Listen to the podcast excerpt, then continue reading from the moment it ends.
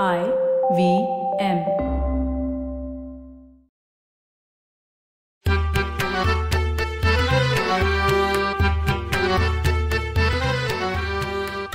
नमस्कार मंडळी. मी डॉक्टर राजीव. आणि मी माणिक. माणिक नुकताच मी हाताच्या बोटांच्या साह्याने केलेला शॅडो प्ले पाहिला.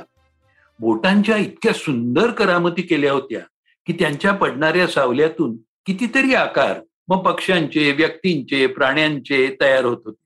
अरे आपल्या शाळेत गॅदरिंगमध्ये शॅडो प्लेच्या साह्यानं एखादं नाटक किंवा अगदी छोटं नाटकलं सादर करत असत. हो. या सावल्यांच्या साह्याने वस्तूचं आकारमान आणि त्याचं अंतर शोधायला कितीतरी मदत होते.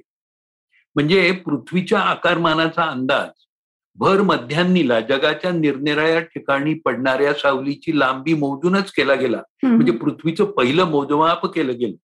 तसंच शुक्राच्या सूर्यावरून केलेल्या अधिक्रमणाच्या सावल्यांचं अध्ययन करून सूर्यापासूनचं पृथ्वीचं अंतरही मोजलं गेलं. मग ते पेपरमध्ये वाचलं होतं की अमुक वाजता म्हणजे मध्यान्नी अमुक ठिकाणी तुमची सावली हरवणार आहे. गंमत वाटली हे वाचून. मध्यान्नीला सूर्य बरोबर डोक्यावर आला की आपली सावली अगदी पायाच्या पावलांपाशी येते आणि हळूहळू लुप्त होते. मी डॉक्टर बाळ फोंडके यांचा सावली हरवली तर हा माहितीपूर्ण आणि गमतीशीर लेख वाचला. त्यात सावलीचं महत्त्व खूप त्यांनी सांगितलं होतं. पूर्वी कालमापनासाठी सावलीचा उपयोग होत होता. मध्ययुगात इजिप्तमध्ये आणि युरोपातील देशांमध्ये गावांमध्ये एक निपुणता स्तंभ मुख्य चौकात उभा केला असे. त्याला ऑबेलिस्क म्हणत. हो. त्याच्या पडणाऱ्या सावलीच्या लांबीवरून किती काळ लोटला आहे हे मोजलं जाईल. आता चंद्रग्रहण सूर्यग्रहण हे सुद्धा सावलीचेच खेळ आहेत. पृथ्वीची सावली चंद्रावर पडली की चंद्रग्रहण आणि चंद्राची सावली पृथ्वीवर पडली की सूर्यग्रहण. सावली म्हणजे कोणत्याही अपारदर्शक पदार्थाची काळसर प्रतिमा असते. सूर्यकिरण म्हणजेच प्रकाश किरण आपल्या शरीरातून आरपार जाऊ शकत नाहीत. ते अडवले जातात. म्हणजे आपल्या पाठीमागे प्रकाशाच्या विरुद्ध दिशेला किंवा आपल्या पुढे किंवा आपल्या बाजूला काळसर प्रतिमा उमटते. हम्म. आपलं हे शरीर जरी आपल्या नेहमीच्या प्रकाशासाठी अपारदर्शक असलं तरी क्ष किरणांना म्हणजे एक्सरेना काही अंशी मोकळीक मिळते. पण हाडासारख्या कठीण अवयवातून ते किरण काही आरपार जाऊ शकत नाहीत. आणि हाडांची छाया फिल्मवर पडते. आणि हाडाची प्रतिमा त्या फिल्मवर दिसते. हो. या शोधामुळे रोगनिदान करायला महत्वाची मदत झाली. एक्सरेचा शोध हा रॉयंटिजनने अठराशे पंच्याण्णवच्या डिसेंबर महिन्यात लावला. तो जर्मन भौतिकशास्त्रज्ञ होत्या. कॉन्रॅड रोयंग्टन चेनने हा एक्सरेचा शोध त्याला अगदी ऍक्सिडेंटली लागला. तो कॅथॉड रेज वर प्रयोग करत असताना आणि एकोणीसशे एक साली त्याला या शोधासाठी नोबेल प्राइज मिळालं. आणि या एक्सरेजमुळे वैद्यकशास्त्राचं एक नवीन दालनच उघडलं गेलं. आता या एक्सरेचा उपयोग अधिक सुधारित उपकरणांसाठी सुद्धा केला जातो कॅट स्कॅन मॅमोग्राफी यात एक्सरेचाच उपयोग केला जातो. एकोणीसशे एकाहत्तर साली म्हणजे पन्नास वर्षापूर्वी पहिला कॅट स्कॅन विम्बल्डन शहरात केला गेला. तो मेंदूचा स्कॅन होता आणि त्यातून मेंदूच्या ट्युमरचं निदान झालं होतं. हो. कॅट स्कॅनमुळे अचूक निदान करायला खूपच मदत होते. म्हणजे अचूक निदानाचं अर्धशतकच झालं असं म्हणावं लागेल. अचूक निदानांचं अर्धशतक. हा डॉक्टर आनंद जोशींचा लेख खूप माहितीपूर्ण आहे. सुरुवातीला फक्त मेंदूचाच स्किटी स्कॅन होत असे हो. पण पुढे तंत्रज्ञानात जशा सुधारणा होत गेल्या तसं शरीरातील सर्व अवयवांचे सिटी स्कॅन्स करणं सोपं झालं. आणि ही आधुनिक वैद्यकीय विज्ञानाची मोठी उत्क्रांतीच म्हणावी लागेल.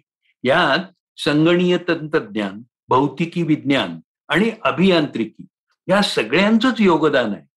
यात क्ष किरणांचा म्हणजे एक्सरेचाच वापर होतो. पण नुसता जर एक्सरे असतो तो द्विमितीय असतो. कॅट स्कॅनमध्ये द्विमितीय प्रतिमांचं रूपांतर त्रिमितीय चित्रणात होतं.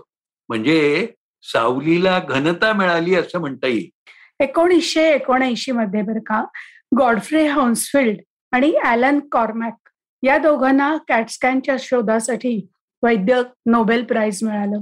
सीटी स्कॅननी प्रथमच प्रतिमांचे सेक्शन्स म्हणजे काप घेता येऊ लागले. जर सफरचंदाचे आपण उभे किंवा आडवे काप घेतले तर प्रत्येक काप वेगळा दिसेल ना? तसं वेगवेगळ्या प्रतिमांचे काप हा सिटी स्कॅनच्या साह्याने मिळू लागले आणि अचूक निदान करता येऊ लागले. पण हे सगळं करण्यासाठी कॉर्मॅक यांनी अठ्ठावीस हजार समीकरणे सोडवण्याचा एक गणती हो. पद्धत शोधून काढली होती. हाऊन्सफिल्ड यांनी क्ष किरणांचा झोत टाकण्याचं यंत्र तयार केलं. आणि कॉर्मॅक यांना गणिती पद्धतीने संगणकाला कामाला लावलं. हो हो. जसं जेव्हा संगणक तयार केले गेले ना तेव्हा त्यांना बरीच जागा लागायची. पण पुढं ते सगळं एका चिपमध्ये सामावलं जाऊ शकलं.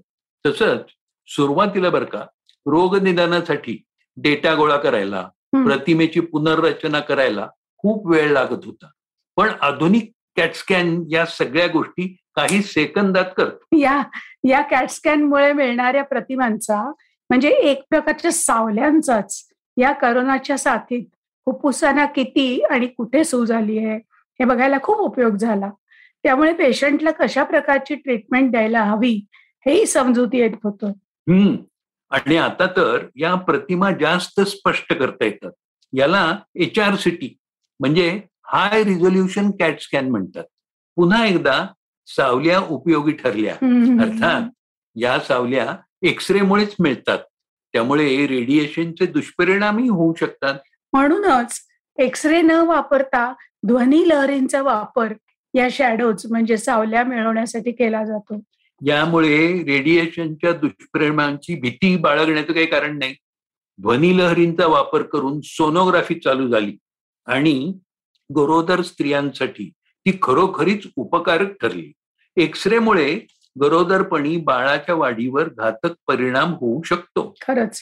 अल्ट्रासॉनिक ध्वनी लहरी म्हणजे वीस हजार हर्ट्सपेक्षा जास्त क्षमतेच्या किंवा फ्रिक्वेन्सीच्या असतात. ह्या आपल्याला ऐकू येत नाहीत. त्यांचाच उपयोग युएस जी म्हणजे अल्ट्रासोनोग्राममध्ये केला जातो. जसा एक्सरेचा शोध अपघाताने लागला ना तसंच सोनोग्राफीचा वैद्यकीय कारणांसाठी वापर सुरू करण्याआधी अल्ट्रासाऊंड लहरींचा उपयोग व्यापारी जहाजांच्या तळातले डिफेक्ट म्हणजे दोष शोधून काढण्यासाठी होत होता. त्याचा उपयोग रोगनिदान करण्यासाठी होऊ शकेल असं वाटलं इंजिनियर टॉम ब्राऊन आणि स्त्रीरोग तज्ज्ञ यान डोनाल्ड या दुकलीला आणि एकोणीसशे छप्पन्नमध्ये ग्लास्को या शहरात प्रथम अल्ट्रासाऊंडचा वैद्यकीय उपयोग होऊ शकतो हे त्या दोघांनी दाखवून दिलं. आता हे झालं एकोणीसशे छप्पन्नमध्ये. पण. त्याचा वापर म्हणजे रोगनिदान करण्यासाठी त्याचा वापर करायला एकोणीसशे सत्तरपासून सुरुवात झाली. भारतात एकोणऐंशी ऐंशी पासून अल्ट्रासाऊंड मशीनचा वापर सुरू झाला. अल्ट्रासॉनिक ध्वनी लहरी मानवी शरीरावर आपटल्यानंतर त्यातल्या काही स्किन म्हणजे कातडी परतावून लावते. काही लहरी स्नायू परतवून लावतात. तर काही आपल्या अगदी आतल्या इंद्रियातून म्हणजे लिव्हर गॉल ब्लॅडर किडनी या परतवतात. बरं. आणि ह्या परावर्तित रिफ्लेक्टेड ध्वनी लहरींच्या सावलीचा कॉम्प्युटरच्या साह्याने नकाशा काढला जातो. हे सारं शरीराच्या त्या भागावर छोट्या इस्त्रीसारख्या दिसणाऱ्या इन्स्ट्रुमेंटला फिरवून शक्य होतं. म्हणजे पेशंटला त्रास न होता आणि रेडिएशनची भीती न बाळगता रोगनिदान होऊ लागलं. हो. आणि आता तर थ्री डी अल्ट्रासाऊंड आणि व्हिडिओ इमेज तयार करणारे फोर डी अल्ट्रासाऊंड मशीन तयार केली गेली आहे. अरे हे सगळे सावल्यांचे खेळच म्हटले पाहिजेत नाही का? हो. आता आपल्या हृदयाचं काम कसं चाललंय? त्यात काही कमतरता आहे का? हे शोधायला एकोकार्डिओग्राफी म्हणजे टू डी एकोचा उपयोग होतो? एडलर यांना फादर ऑफ इकोकार्डिओलॉजी म्हटलं जातं. एडलर यांनी हर्ज या वैज्ञानिकाची मदत घेऊन हे मशीन तयार केलं. जसं एक्सरे अल्ट्रासॉनिक वेव्स यांचा उपयोग योग- रोगनिदानासाठी होत होता तसाच चुंबकीय लहरींचाही उपयोग करून एम आर आय स्कॅन बनवला जातो. मॅग्नेटिक रेझोनन्स इमेजिंग म्हणजे चुंबकीय अनुनाद प्रतिमा. M R I machine radio wave आणि मॅग्नेटिक फील्डचा उपयोग करून प्रतिमा तयार करतं.